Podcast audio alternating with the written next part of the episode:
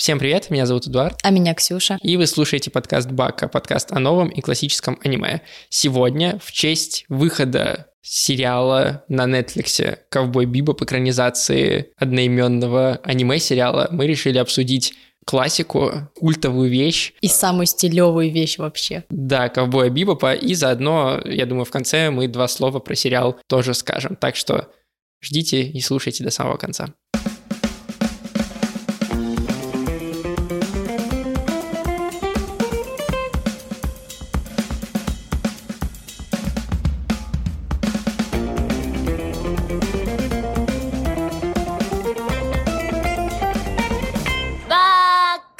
Этом сезоне у нас есть партнер. Это магазин комиксов, мерча, манги, Чук и Гик. И еще у них есть пластинки э, виниловые, которые они продают. И это не просто виниловые пластинки, это саундтреки к разным сериалам, играм, аниме. И в том числе у них можно найти саундтрек «Ковбоя Бибопу». Мы в середине этого выпуска поговорим подробнее о музыке в этом аниме, о ее значимости и заодно еще раз расскажем вам про Чук и Гик.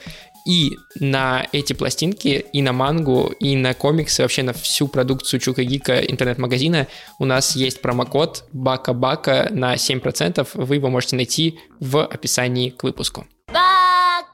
Ой, если честно, я когда готовился к этому эпизоду, я понял, что я не знаю, с какой стороны подступиться. Я так много всего, о чем хочется поговорить. Ковбой Бибоп — это практически такая же культовая вещь, как Евангелион. Мы на Евангелион потратили 40 минут, и нам все равно люди написали, что мы недостаточно подготовились и не так много всего рассказали. Я Блин. не знаю, как успеть в Ковбой Бибопе хоть что-то рассказать за это после время. После таких работ остаются только одни эмоции. Меня, если честно, сейчас просто дико распирает, и мне очень сложно сидеть на месте. Мне просто постоянно хочется хочется ерзать и просто, знаешь, кричать в микрофон, а, как же это было круто. Давай расскажем немножко про создание этого аниме. Оно было в 98 году сделано. И это, по сути, первая такая сольная работа Синитира Ватанабе, э, режиссера, который был и автором сценария. И он, на самом деле, такой интересный режиссер. Он один из немногих там японцев, которые не хотели делать аниме изначально, или там рисовать мангу, mm-hmm. а его мечтой было снимать фильмы. И он всегда в интервью говорил о том, что ему хочется снимать фильмы. И мне кажется, что «Ковбой Бибоп» — это на самом деле такие маленькие фильмы э, длиной в 25 минут, абсолютно вдохновленные не только японской культурой, в меньшей степени японской культурой, сколько западной культурой. Само название там «Ковбой Бибоп», и там очень много вещей можно вспоминать, которые напоминают европейский кинематограф и, и американский. Знаешь, что очень круто, что каждая серия Бибопа — это вообще ни разу не филлер, это ни разу не проходная история. Это прям такой полноценный нормальный сюжет, который прям, ну, знаешь, тебя захватывает, и что еще классно, его можно абсолютно вырвать из контекста, это все равно, ну, ничуть его не испортит. Я выложил ТикТок, у нас есть ТикТок, mm-hmm. если что, про ковбой Биопа с одной из сцен. Он очень хорошо залетел, но в комментариях к нам пришли люди, они написали, что какое-то странное аниме, потому что, типа, каждая серия отличается от других, и общий сюжет начинается там только в конце, э, в последних сериях, и вообще непонятно, что это такое. И мне хочется вот э, тут пояснить, что каждая серия работает как отдельный фильм, еще раз. И тот же режиссер, он говорил, у него была цитата из интервью, что мы делали серии так, как будто каждая из них последняя. Да, да, боже мой, это именно то самое чувство. Ощущение, как будто ты ну, реально, у тебя один шанс это посмотреть, и все. И каждая из этих серий, практически каждая, она отсылает к какому-то стилю или какому-то жанру кинематографа. То есть там есть абсолютно нуарные серии. Mm-hmm. Есть серия аммаж огромный на чужого, когда у них в холодильнике заводится какое-то существо. Это гениальная серия, я ее обожаю. Там есть серии боевики, есть серии драмы, и там очень по-разному поданы истории в каждом эпизоде. И удивительно, что вот она бы это первая работа, то есть на таком уровне. Там даже анимация немного другая. Ну, то есть, и просто если смотришь обычное аниме, ну, такое по классике, ты понимаешь, что там немного другая кадровка, персонаж двигается иначе. Здесь, ну реально, самое настоящее кино. Там есть момент в опенинге, я про опенинг еще хочу поговорить дальше в связи с музыкой, но там в опенинге есть момент, когда Спайк, главный герой, тень его бьет. Ага. Э, и там они настолько заморочились с анимацией, что они сделали блюр э, от движения, motion blur это называется, как будто это реальный персонаж, которого, например, ретроскопировали, то есть вырезали, ну, типа, контур и оставили только тень. Но на самом деле это анимация так сделана, как будто это реальный как бы человек бьет. И настолько там продумано. То есть там в боевых сценах часто увеличено количество кадров в секунду. То есть они сделаны с э, большей детализацией, чем все остальное, причем в некоторых местах даже в два раза больше кадров, специально для того, чтобы передать плавность движений и да, все четко да. отслеживать все приемы, там которые Спайк самые делает. красивые бои, боже мой, у меня просто крыша сносила, когда я смотрела, особенно финалочка. Ладно, не будем про финалочку, но, боже мой. Эй, Спайк! Завтрак готов. Я уже заканчиваю. Что ты приготовил? Особый ростбиф в имбирном соусе. Мне кажется, что нам нужно для тех, кто не смотрел «Ковбой Бьюпа», если вдруг такие нашлись еще, и они слушают наш подкаст, коротко сказать, про что сюжет. Сложно. Нет, мне кажется, довольно просто. Там есть несколько главных персонажей, они все охотники за головами. В центре сюжета Спайк, он э, такой меланхоличный, но при этом смешной, и он скрытный очень персонаж, у которого тяжелое прошлое. Он главная сила команды, то есть он главный боец и главный человек, который ловит, э, собственно, ну, короче, движок голову, такой. да. А, есть э, Джет, он управляет кораблем, он такой бывший полицейский, и он следит за тем, чтобы в корабле все было окей, он готовит еду, он следит за техникой и но так также далее. выбирает, кого ловить. Да, и у нас есть Фэй Валентайн, э, главная покорительница сердец в этом аниме, такая взбалмошная, резкая и тоже с довольно сложным прошлым, потому что она его не помнит. И есть Эд, самый необычный персонаж из э, четверки, он э, или она, тут не очень понятно. Она, ну, это скорее, девочка. Ну, сам режиссер, опять же, говорил, что он не знает, какого пола этот персонаж. Пам-пам. Вот, и она, да, в большей степени скорее она, гениальный хакер, который может знать все на свете, но при этом она абсолютно ребенок и все она воспринимает. Есть ребенок, да, она есть ребенок, и она все воспринимает э, как игрушки, которыми можно играться. Ты забыл собачку. Ну и собачка, очень умная собачка Эйн, она корги, по-моему, да? Да, да корги. корги. Вот, вот такая компания, и в разных сериях они либо пытаются разобраться в своим будущем и, и прошлым, либо э, пытаются поймать какого-то очередного бандита. Это такой вестерн, на самом деле, это космический вестерн. И если посмотреть на опенинг, опять же, я про него и дальше еще много раз скажу, там есть буквы английские, которые пролетают, какой-то текст. Как в вестерне. И если не, не в этом даже дело, а если остановить и почитать их, то там такой своеобразный э, манифест от создателя про mm. то, что это за аниме, и он там говорит о том, что это попытка сделать новый жанр, который будет называться «Ковбой Бибоп». Блин, у него реально получилось. Ну, я не могу представить, ну, как бы, что похоже на «Ковбой Бибоп». Да ничего, вообще ничего. Знаешь, единственное, что мне приходит на ум, и то это просто потому, что это тоже космический вестерн, это «Мандалорец» но у него совсем другой не, тон. Нет, там другой вайп вообще. Да, другой вайп. Ну, не то, не то. Блин, на самом деле в Бибопе дофига собирательных образов каких-то. Угу. Не знаю, просто придумали офигенную площадку, куда можно перенести как реальность, так и будущее. И там абсолютно ну, всем сюжетам открыты двери. Да. Там есть и земля прошлого, земля будущего, потом вообще то, что человечество покоряет другие планеты, и самое прикольное, что человек все-таки не изменяет себе, остается гаденышем. Вот, там все так же живет коррупция, все так же войны, все так же какие-то, знаешь, распри. Угу. Ну, в общем, стандартная человеческая история. Да, но главная, мне кажется, тема всего аниме — это вопрос прошлого, вопрос с тем, как ты разбираешься с прошлым, идешь ты дальше или возвращаешься обратно. То есть, несмотря на то, что там очень разные серии, их много, и действительно их можно воспринимать отдельно, там есть все-таки центральный лейтмотив, которому каждый из героев приходит mm-hmm. и возвращается. То есть э, Фэй, например, она пытается найти свое прошлое, потому что она не помнит. Она попала в аварию, когда э, случилась авария на Луне, разрушились врата, и Земля перестала быть обитаемой. Она в это время летела в звездолете, как бы очень сильно травмировалась, ее заморозили. Когда она разморозилась, она не помнила ничего из своего прошлого, кем она была. И вот она пытается найти место, куда она может вернуться, кто она такая, разобраться, кем она была.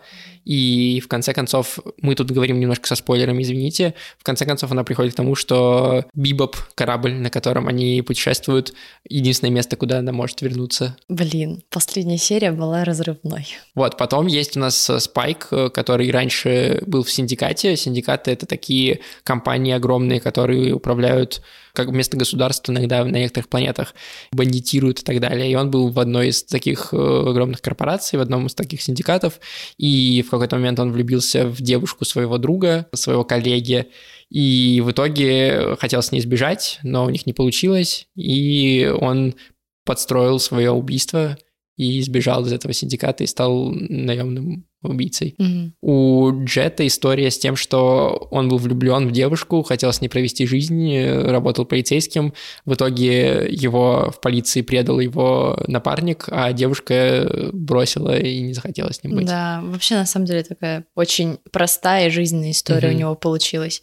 А вот единственный персонаж, у которого, наверное, знаешь, не было такой отчетливой темы прошлого, это Эд. Ну и то в конце, когда да, она это, но там начинает- все равно мельком, там у нее скорее акцент на будущее именно в этой серии. Не, не знаю, ну, возможно, но все равно у нее есть как бы прошлое, что кто она, кто ее родители, откуда она пришла, почему она оказалась на Земле, ну, то есть все равно эти Есть, вопросы но, есть. типа, заметь, если сравнивать ее с другими персонажами, про других рассказали больше, про ее прошлое. Возможно, Это про, правда. про это мало рассказали, потому что она ребенок. Мгм. И, ну, рассказывать особо нечего, потому что она, ну что, она из детдома, потом сбежала, и вот она вот здесь, на корабле с э, прикольными ребятами. Мгм. Вот, поэтому у нее история реально про настоящее будущее, мне кажется. Ну, в большей степени возможно, да. Но тем не менее, она все равно, как и все остальные персонажи, сталкивается с тем, чтобы понять, как бы Бибоп это ее дом, или она должна двигаться дальше. Мне кажется, она просто слишком умна для того, чтобы думать, дом это ее или нет. Она, Ну. ну, блин, она неоднозначный персонаж, она вундеркинд, у нее IQ зашкаливает капец. И то, как она попала на корабль, довольно интересно. Она сделала это специально, то есть у нее не стоял такой вопрос выбора, типа, либо Ну, туда, либо выбрала. никуда. Ну, подожди, она могла оставаться на Мне Земле. кажется, ну да, она могла, но она просто, знаешь, знала, что это ее перевалочный пункт. Возможно, возможно. Но, тем не менее, там Айн, э, с ней же ушел песик. Мгм. И он-то как раз э, смотрел вдаль на Бибопа, как будто он уходит из дома надолго. Так что даже для него это было... Ну, для него да. Да, они оба. Ну, блин, это хорошее место, так сказать. было. Да, да, однозначно. И самый центральный мотив в этом это глаз, про который рассказывает в конце Спайк, что у него один глаз на самом Мгм. деле стеклянный, и он через него видит только прошлое и не видит э, ничего сейчас. Ну, кстати, да. И этот же глаз э, появляется в опенинге, один из как бы основных битов Мгм. попадает на изображение глаза, и более того, над ним в этот момент написана фамилия Ватанабе, что он режиссер. Ну, то есть он такой одновременно еще и глаз божий. Блин, не могу. Стиль, стиль. Класс. Азимов Сулинсан. Наша новая цель. Эй, Джет, он главарь синдиката, который заправляет здесь. По поводу этого ростбифа. Парня зовут Азимов Сулинсан. Ты меня вообще слушаешь? Ты же не называешь блюдо без мяса ростбифом. Ростбифом ведь не называешь?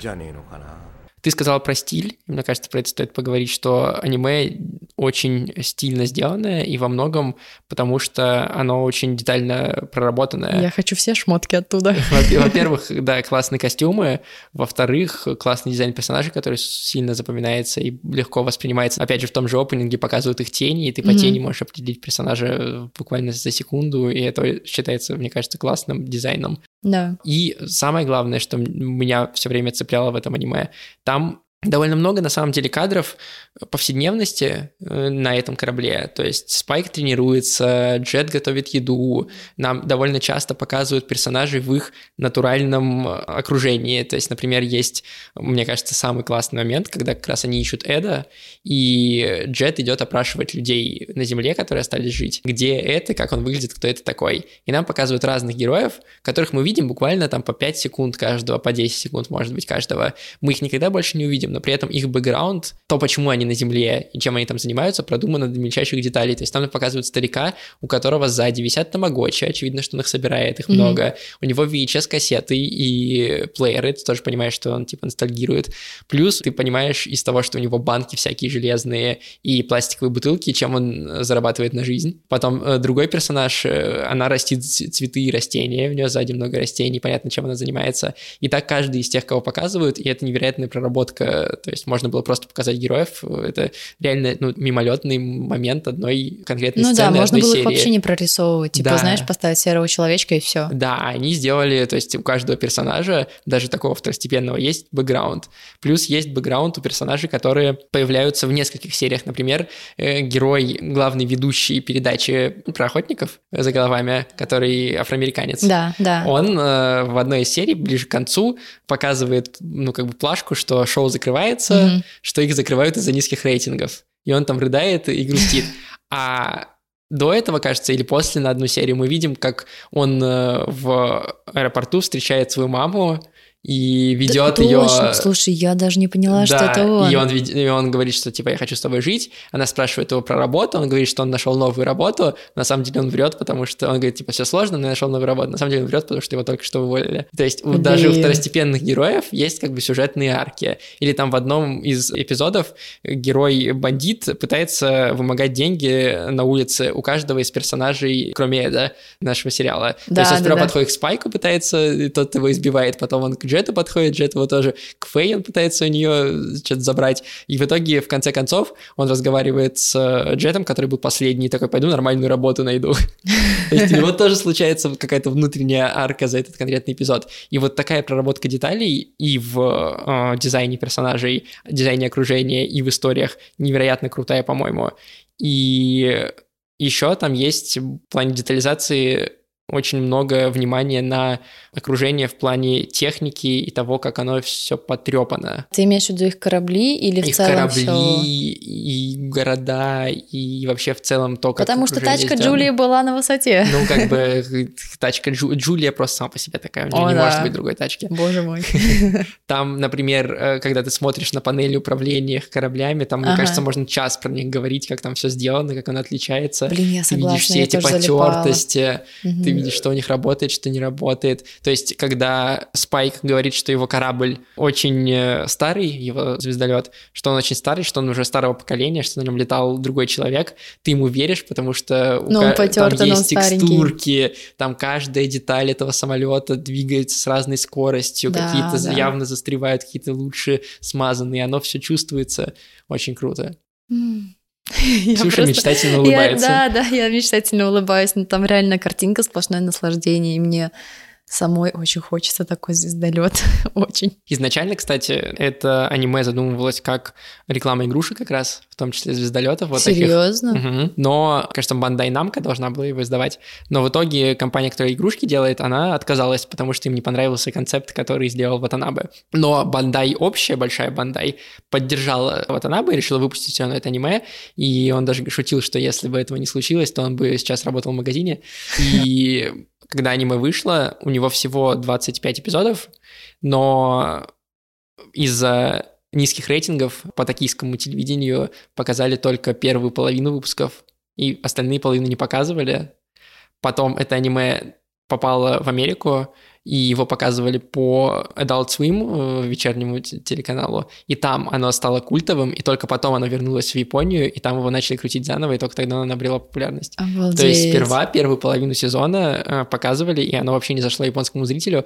И мне кажется, это ровно из-за тех же вещей, из-за которых мы сейчас э, Бибоп похвалим, что оно очень европезированное, американизированное даже, что оно очень нелинейное и структурно сильно отличается от того аниме, которое было привычно в те годы. Ну, слушай, нелинейность очень даже свойственна японцам, так Нет, что... это вопрос, э, ну, как бы построения сюжета. Одно дело, когда у тебя нелинейно, но история движется, а другое дело, когда у тебя может быть один эпизод, посвященный тому, как герои едят грибы. Слушай, у японцев, особенно, ну, знаешь, старого поколения, дофига такой фигни. Видишь, ковбой Бибоп им не зашел. Ну, просто... Да, но это опять же, мы- удивительно мы на самом деле. Мы должны понимать просто, что это аниме 98 года, и, соответственно, вспомним аниме 98 года. Это большие роботы, быстрые бои. Может быть, ну слушай, нет, тут тоже они могли попасть в контекст, потому что там же, ну, смесь, что там, фантастики, киберпанка и вот всякое такое. Ну, каждый раз, когда ты пытаешься сделать какой-то новый жанр, не факт, что он людям зайдет. Ну, согласна. Вот она бы изначально делал новый жанр, как он сам писал, ковбой Бибоп, он будет так и называться. Это хорошая вещь. Но может у тебя найдется что-нибудь поесть? Понятно. Красноглазый койот появится в северной части города. Вот что я вижу. Еще интересно про то, как сделаны кадры, потому что, ну вот опять же, сравнение с предыдущими аниме до этого выходившими. С одной стороны, мы с той же картинкой сталкиваемся, что у нас соотношение сторон 4 на 3, ну как телевизоры раньше были, Мгм. квадратные. Ну, квадратненькая Ну такая. да, не оно не совсем квадратное, но 4 на 3. Ага. Вот, э, не 16 на 9, к которым мы сейчас привыкли широкоугольным. И, соответственно, это накладывает свои ограничения на то, что можно изображать в кадре. Ну, то есть, условно говоря, меньше помещается в кадр просто, потому что кадр уже. Может быть, я не особо заметила, потому что я смотрела большую часть на ноуте. Мгм. Вот, поэтому для меня, ну, не знаю, и Ну, картинка. Может, ты просто привыкла, потому что мы часто с тобой смотрим старые аниме. Может быть и так. Может, я даже не отвыкала от этого. Ну вот, а здесь как бы на самом деле 4 на 3 накладывает определенные ограничения. То есть, например, ты не можешь много героев вместить в один кадр, потому что они ну, не поместятся, они будут накладываться друг на друга. Но вот она бы решает эту проблему тем, что он делает несколько уровней изображения. То есть э, много сцен есть, где, например, у нас на переднем плане Спайк, например, смотрит в камеру, дальше Джет смотрит в камеру, дальше Эд на заднем плане сидит. Или у нас есть кадры, где Фэй стоит наверху на лестнице, внизу на диване сидит Спайк, рядом с ним сидит Джет спиной к нам, а на полу сидит Эд. И эта разноуровневость позволяет нам воспринимать кадр легко. Или просто органичное размещение в пространстве. Ну да, но просто по Ковбой Бьюпу видно, что Ватанабе не любит восьмерки. Восьмерка это когда из-за плеча другого персонажа мы видим того, который говорит. Потом Мгм. это меняется.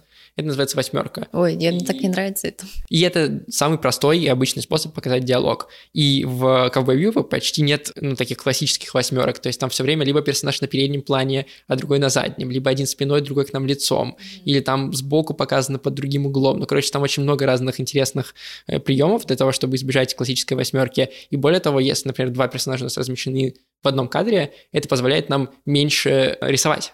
Потому что мы рисуем один раз, двух персонажей, и их как бы губы и их движение лица, их мимику. Нам не нужно делать много разных кадров и перерисовывать Мгм. окружение. И это позволяет нам экономить. Слушай, он на самом деле какие-то очень жизненные кадры поставил. Ну, то есть ты восьмерку вряд ли встретишь просто так. Ну, в смысле, восьмерка это самый, ну, типа, в каждом фильме есть Не-не-не, восьмерка. это не про, не про кинематограф, просто как ты видишь глазами. Ну, то ну, ты не видишь себя с плеча, конечно. Ну вот, вот. Ну, как бы это выглядит абсолютно неестественно, и меня, наверное, поэтому это очень сильно раздражает.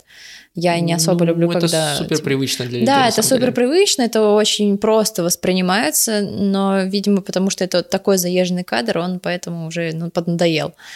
А то, что в Бибупе, там, ну, блин, ты обычно картинку вживую видишь именно так, что ты заходишь в комнату, и вот у тебя там такие-то такие персонажи болтают, и кто-то еще сзади них стоит.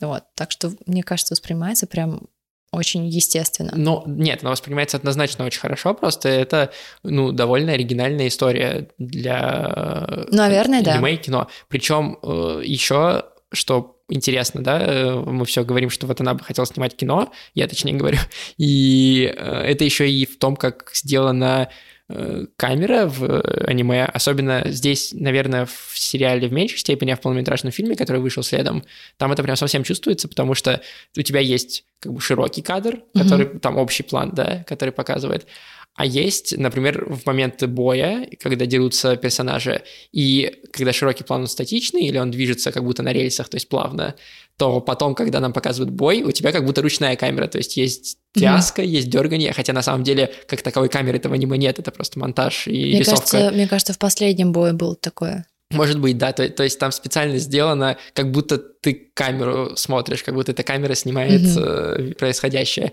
И, э, ну, как бы это довольно круто, что в аниме он так перенес э, вот эти свои фантазии. То есть он хотел снимать кино, и он снял кино в аниме. Еще вот про естественность. Помнишь сцену, когда Джет приходит к своей бывшей? Вот бар? это было жестко. Вот, и там есть, я это подсмотрел, признаюсь честно, в видеоэссе Веста and Action с YouTube, я оставлю ссылку в описании, он там приводит этот пример, и он, мне кажется, абсолютно шедевральным, то, что он это заметил, и сам факт. Там персонажи не смотрят друг на друга, то есть они сидят рядом, но немножко наискосок, и нам показывают все это немножко сверху, с под углом, с такой неестественной немножко камеры. Мгм. Но при этом периодически появляется один кадр с очень близким лицом этой девушки.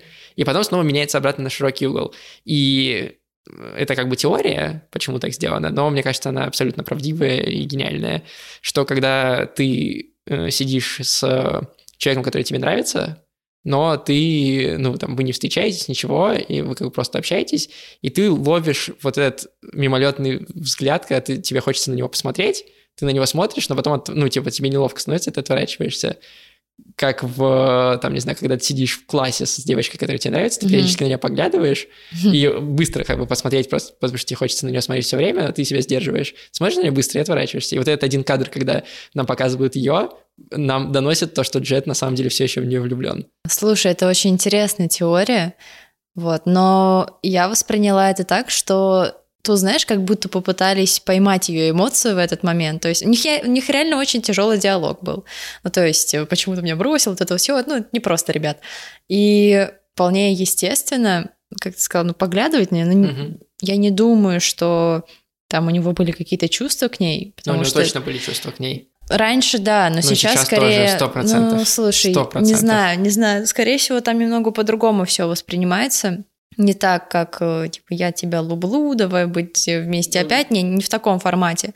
Тут скорее, знаешь, ему важно понять именно причину их э, разрыва, и поэтому он так быстренько так мельком взглянул, чтобы просто понять, что, что вообще произошло. Но не знаю, я на самом деле в этой серии я не видела абсолютно никакого романтического подтекста. Это, знаешь, именно такая взрослая история, жизовая, когда тебе нужно просто понять, что было не так, чтобы идти дальше. Не, мне кажется, что у него все еще были чувства к ней. Mm-mm.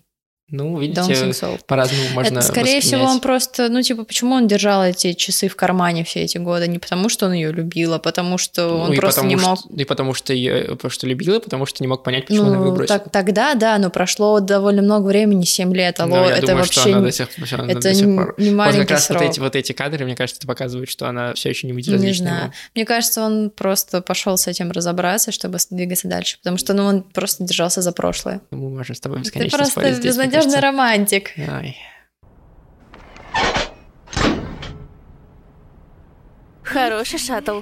Это старая модель. Мы вместе уже целых 10 лет. Видимо, ты им часто пользовался. Да, я много путешествую. Я вообще-то бродячий фокусник. Давай вот здесь обсудим, мне кажется, вещь, которую невозможно оттягивать больше музыку. О, боже мой. У. Давайте я начну с того, что Ковбой Бибоп по голосованию IGN за 2006 год был признан как имеющий величайший саундтрек в истории аниме. Первое место. И этот величайший саундтрек в истории аниме можно купить на виниле на сайте в интернет-магазине Чука Гик по промокоду Бака Бака. Ссылка на Чука Гик есть в описании. Если честно, вот у меня нет э, проигрывателя для а пластинок. У меня есть. И я мечтаю, чтобы у меня он появился, и чтобы у меня появился Ковбой Бибоп, потому что, ну, это действительно шедевральный саундтрек, если Ребят, честно. я просто сейчас вспоминаю саундтреки, у меня реально бегут мурашки. Вы не представляете, что со мной было, когда я смотрела последнюю сцену просто я обожаю вот эту вот песню, которая в закрытии mm-hmm. играет обычно. Боже мой, как они шедеврально ее туда вписали. Я реально сейчас вспоминаю, мне до сих пор, ну, блин, табун мурашек по телу бегает. Давайте мы расскажем про немножко побольше про саундтрек. Его писала Йоко Кана. Она, кстати, была прообразом Эд потому что изначально Эдвард был мужчиной. Почему мы говорим о том, что непонятно, что это за персонаж? Mm-hmm. Изначально был в планах мужчиной, но Ватанабе вдохновился Йоко Кана, которая ходила босиком по студии, которая сворачивалась калачиком, как кошка, и он перенес это все на Эд, потому что считал ее такой же гениальный, как Йоко Кана, mm-hmm. и поэтому она приобрела женские черты и стала девушкой. Йоко Кана организовала специально группу, специально для того, чтобы записать э, саундтрек к бибопу, который называется Seatbelts, ремни безопасности. Mm-hmm. Вот, и э, соответственно, она записала 7, кажется, альбомов за время выхода э, аниме и фильма, и сериала с саундтреком разным. И она очень сильно вдохновляла авторов, потому что ее работа вместе с режиссером отличалась от привычной работы звукорежиссера или там композитора. Она часто приходила сама с композициями, которые она считала, что нужны, mm-hmm. и говорила, вот, как бы, держите, я вам написала музыку, которую они даже не просили. Иногда ее музыку использовали не так, как она хотела, то есть она для одной цели ее представляла, ее использовали в другом контексте, но при этом она не ругалась, потому что считала, что вот она бы типа знает, что делает. Mm-hmm. И у нее прям вот своеобразный способ работы, и немногие, кстати, с ней потом сошлись, так же, как в «Ковбой Биопе» сошелся Ватанабе. То есть она абсолютно соавтор этого гениального произведения в этом смысле. Блин, на самом деле, мне кажется, это самый верный путь к успеху именно. Блин, это просто встретились два настоящих творца, которые просто не препятствовали друг другу, а нашли ну, не то чтобы общий язык, они просто как бы давай работать вместе на равных условиях. Да, и при этом музыка в этом аниме это не просто саундтрек, а это чуть ли не центральный мотив, потому что Блин, каждая это серия... еще один герой аниме, я да, так тебе однозначно, скажу. потому что каждая серия называется сессией. Сессия — это есть музыки mm-hmm. такой, когда музыканты как бы спорят друг с другом с помощью музыки, или Да. пишут какую-то музыку прямо вживую, это называется сессия. И каждый эпизод этого аниме — это отдельная сессия, которая названа либо в честь альбомов и песен, там в честь э, песен Queen, э, в честь песен Rolling Stones, э, или просто они названы какими-то определенными... Блин, вот знаешь, после, сессиями. после вот этой вот истории мне теперь кажется, что они просто друг с другом соревновались. Реально у них было такое дружеское, прикольное соперничество. Давай я тебя сделаю вот в анимации, а я тебя сделаю в музыке. Да. И при этом, ну, бибоп, изначально само слово бибоп, это подвид джаза. Джаз-ковбой, во-первых, это классное сочетание, необычное. Во-вторых, ты думаешь, что везде будет играть джаз, ну, потому что ну, он начинается с джазовой музыки танк, которая Мгм, называется да, трек. да. Но на самом деле там довольно много и других треков тоже в других стилях. Там есть джаз, там есть фанк, там есть металл, там есть эпизод, который начинается с металла, и весь Да, я эпизод они помню, слушают боже музыку металл. Это же, блин, как, как он назывался? Metal Queen? или? Metal Queen, да, по-моему, так. Да. Heavy Metal, господи, боже Да, мой. и- Это было прекрасно. И там был эпизод с хэви металом, и это такая, по-моему, баллада любви к музыке абсолютная. То Да есть, вообще. э, да, там есть баллады, опять же, какие-то абсолютно такие романтические, музыкальные. Ну, там, знаешь, точно в музыке точно такой же сырбор, как и в бибопе. Да, да. И это классно, по-моему. Ну, то есть там есть основные мотивы, там есть узнаваемые мелодии, у того же э, Спайка узнаваемая тема, у нас есть главная тема Бибопа, но при этом каждый эпизод отличается своим посвящением в э, музыку, Знаешь- своим признанием в любви к определенному жанру. Да, знаешь, что мне еще просто мне разорвало сердце? Тот момент, когда я это ушла и оставил, ну, свою открытку на палубе, там заиграл просто потрясающий трек, такая потрясающая песня, и я реально сидела, вцепилась в подушку и думаю, блин, сейчас зареву. Но очень сильно. Все саундтреки, они безумно попадают прям в точку, они очень сильные и прям прошибают на эмоцию. У меня еще есть две, короче, пометки. Первая, она скорее смешная и короткая. А, Помнишь трех старичков, которые в нескольких кадрах, э, в нескольких сценах, в нескольких сериях появляются, они обсуждают, как они строили врата Да, и как тогда да, раньше было хорошо. помню. Прикол в том, что их зовут Антонио Карлос Жабен, или Жабин, или Жабим. Давай Э, Шопен. Да. Прикол в том, что, ну, типа, их зовут Антонио Карлос Жабим. Мгм. Но вместе Антонио Карлос Жабим — это имя композитора, которому вдохновлялись авторы, когда писали музыку. Блин. Это как бы смешной момент, а интересный, я обещал про опенинг проговорить. Есть теория уже с западного ютуба про то, что в опенинге аниме все гениально, потому что он показывает основную структуру эпизодов всех ну, основных. Хм. Послушай меня, короче, сессия музыкальная и джаз-музыка, в частности, в большей степени, состоит из того, что у тебя есть как бы начало и конец песни, но середина, когда музыканты разные играют, она может меняться, и они могут из начала к концу и к середине подойти разными путями. И один и тот же трек э, в джазе, сыгранный разными э, группами и разными ансамблями, может по-разному звучать в итоге. И серии бибопа — это то же самое. Это разные сессии, у которых одна и та же структура, но на самом деле разная мелодия. И опенинг это передает, потому что там опенинг начинается с того, что появляется спайк. Мгм. У нас часто эпизоды начинаются со спайка, главный двигатель всего. Он что-то замечает, он оборачивается в опенинге, он бежит потом, то есть он пытается кого-то поймать. Мгм. Потом дальше у нас кадры стрельбы, то, что часто их охота заканчивается какой-то перестрелкой. Нам показывают Фей, которая не бежит, она идет э, очень красиво, и она, да, и она очень сексуально выглядит там. И э, часто ее способы отличаются от способа Спайка. Она параллельно тоже пытается поймать тех же часто преступников, но своими собственными методами. Потом нам показывают э, Джета, который ухаживает за, значит, своим вот этим бонзаем, деревом, но при этом в какой-то момент он такой, типа, черт, идет помогать. Нам показывают корабли, потому что они являются важной частью перестрелки, звездолеты и так далее. Нам показывают э, дальше Эда и то, как он взламывает что-то. В середине еще нам показывают, как э, Спайк падает, потому что Мгм. часто у них не получается поймать злодеев, э, бандитов. Это мы с девушкой, когда смотрели, мы первые серии 10, наверное, пытались хотя бы один раз поймать, когда они кого-то, ну, типа, схватили и получили за это деньги, и у нас не получалось, потому что часто они проваливаются. Нет, слушай, было пара серий, Нет, ну, пара они- серий было, но, но мало. Они надо- даже деньги снимали, да, до чего? но иногда иногда кажется, что если это про охотников за головами, у них каждая серия должна оканчиваться Ой, ну да, успехом. конечно. С тем учетом, что они голодали. Но вообще не так, да. И э, все кончается вот этим глазом, который про прошлое, про будущее, Мгм. про которое я уже говорил, и который про Рэй Ватанабе, который создатель этого всего. И вот эта структура, она повторяется из эпизода в эпизод, но с разными мотивами, с разной музыкой. Мгм. И опенинг почему такой крутой, почему он так цепляет, почему он настолько запоминается, не только потому, что он стильный и сделан под пластинки джазовые в цветовой гамме, но еще и потому, что он на самом деле передает структуру музыкальной сессии ковбоя Бибопа. Блин, это очень крутая теория на самом деле. И она правдива, Мгм. я так и думаю.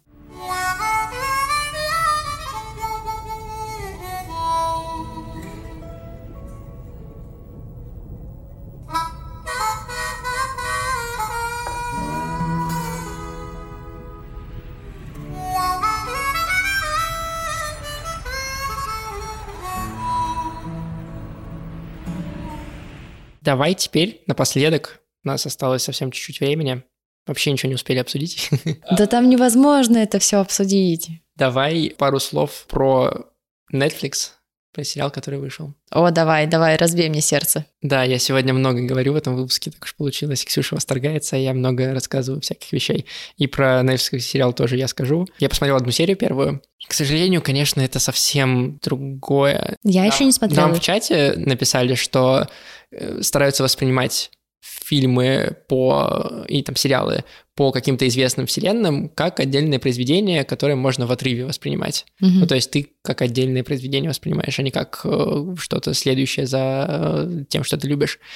И понятное дело, что здесь в подкасте мы вынуждены как бы сравнивать с, с аниме, но даже если смотреть отдельно, мне кажется, что Ковбой Бибоп в версии Netflix вообще не вывозит как отдельное произведение. Начнем с того, что у Джета появилась дочка, Ой, все, давай не продолжать, и мой. его главная мотивация это то, что, особенно в первой серии, по крайней мере, то, что он хочет э, дочке сделать подарок на день рождения, и поэтому ему нужны деньги. А, А я почитал еще синопсис последней серии, там его дочку воруют, и поэтому он должен там что-то сделать. А, всё, соответственно, у него это, появ- это плохо. Соответственно, у него там появляется бывшая жена, э, с которой ему тоже нужно... э, Зачем? Зачем? Ну, я понимаю, что это Netflix, это, ну, должно быть ориентировано еще на американскую аудиторию, но черт возьми, зачем делать из этого шедевра абсолютно заезженный жанр? А Спайк, помнишь первый эпизод? Он про то, что чувак закапывает себе в глаза какое-то средство Да, и становится да. суперсильным. И там у него есть женщина, которая с ним сбежала, его фамилия Азимов. И э, Спайк э, как бы сочувствует этой женщине в аниме, но при этом он ничего особого не делает. То есть он не там, предлагает ей помочь, и он просто оказывает ей симпатию, и все. Как бы нет никакого там дополнительного подтекста, и он спокойно дает им умереть в итоге. Ну, то есть он пытается их догнать, но не получается, их расстреливают э, полиция. В аниме весь первый эпизод он пытается ее спасти. Он такой, вот, э, я могу тебя отправить на Марс, пойдем со мной, типа, Азимов, ты уже обречен, но ты еще нет. В конце он э, летит за ней Блин. и говорит ей то, что Они можно просто- повернуть назад, и все будет хорошо. А она такая, нет, э, нужно смотреть вперед, и ее расстреливают. Они просто слили их историю, они слили историю этой пары. Да. Блин, это беспощадно вообще, нельзя так делать. Вот, и там, например, нам показывают э, в начале тоже очень такая меня покорежившая вещь. Э, Аниме начинается с того, что ну, нам сперва показывают э, небольшой флешбэк в историю Спайка, такую затравку, Мгм. но основное действие начинается с того, что Спайк тренируется на корабле, а Джет готовит еду. И нам это показывают как привычную действие, которое происходит как быт. То есть Спайк тренируется, Джет готовит еду. Мгм. И у нас сразу устанавливаются а, как бы их роли. Иерархия Да, такая. да. А в сериал нетфликсовский начинается с того, что там какое-то ограбление в каком-то казино, то, чего не было в аниме, и туда приходит Спайк, э, дерется, тут вламывается Джет, дерется, и в итоге они ловят преступника. И ты понимаешь, насколько, ну, как бы разный, э, банально какой-то уровень проработки и э, контекста, и ну, подтекста. понятно, они делают из них стандартных супергероев, которые будут, ну, там, знаешь, суперсильными всех ловить, и у этого дочка, бывшая жена, он ее вернет, всех спасет, ну, в общем, Вот. И то же самое можно сказать про опенинг, э, потому что они переделали опенинг, и вся Нет. вот эта история про э, линию сюжета теряется, потому что они там злодеев напихали в опенинг, они только музыку оставили ту же, ну и стиль внешний, но при этом добавили туда live-action моменты. Слезы. Вот, и это прям, честно говоря, довольно печально смотреть. При этом я в чате, опять же, я напоминаю про то, что у нас есть чат, где мы часто общаемся про аниме, и не только, по ссылке в описании он доступен, говорил про то, что мне не понравился по трейлерам актер, который играет Спайка, но на самом деле нет, когда сериал начался, там в первой сцене он вполне похож на Спайка реально, ну то есть по вайбу. Угу. Единственное, что вот его синдром спасателя выдает, что это не он. Но как бы сам актер играет хорошо, и он мне зашел. А вот э, актриса Фэй Валентайн, которая играет, которая тоже появилась в первом эпизоде, не, не, то, не так, как в э, аниме, где она только там к пятому выпуску появляется, она абсолютно, мне кажется, в образ не попала. Она не то чтобы умная и взбалмошная, а она какая-то абсолютно, не знаю, глупая. Ну, короче, мне прям совсем не зашло. Опять же, в аниме есть момент, когда э, Фэй вырывается вырывается из плена, ну, ее наши главные герои схватили, еще не доверяют ей, хотят mm-hmm. выручить за нее награду, и есть момент, где она как бы освобождается и проходит мимо холодильника. Холодильник закрыт. А потом нам показывают э, спустя какое-то время, там минут пять, нам показывают снова этот холодильник, и он весь перекопан, вся еда вытащена, все поедено, обертки валяются, и нам вот этими двумя кадрами, то есть нам не показывают, как Фэй обкрадывает холодильник, но вот этими двумя кадрами нам восстанавливают ее характер. В сериале можешь про это забыть, э, вообще ничего этого нет, никаких деталей, она просто представляет пистолет к спайку и хочет ну, короче, поймать... понятно, классическая девочка-кокетка с пистолетом, все. Вот, ну то есть вообще э, совсем не то, и и очень, конечно, жалко, обидно. Это не настолько плохо, как «Тетрадь смерти» от Netflix, но это все еще очень плохо. Поэтому, ребят... Э, «Тетрадь смерти» от Netflix, боже мой. Поэтому, ребят, лучше 25 серий «Ковбоя Бибопа» — это не самое пожалеете. большое наслаждение и полуторачасовой фильм, который вы можете себе доставить в эти уже почти зимние вечера, все еще осенние, но почти зимние, так что смотрите, а потом покупайте в Чукгике пластинку и слушайте Seatbelts. А ты знаешь, сколько стоишь ты? Что? Всего-то два с половиной миллиона вулонгов. Просто дешевка. Очень грустно, что мы не можем обсудить конкретно э, эпизоды и конкретно действия персонажей и концовку ну, тоже. Слушай, мне кажется, это не особо нужно. Может быть, может быть. Мы оставим в описании много ссылок на разные эссе, статьи, которые вам помогут погрузиться глубже в вселенную Ковбой Бьюпа, если вам это интересно. Оставляйте нам, пожалуйста, отзывы, комментарии. Их уже стало больше 200. Спасибо вам большое. Мы очень стараемся и очень приятно, что нас поддерживаете.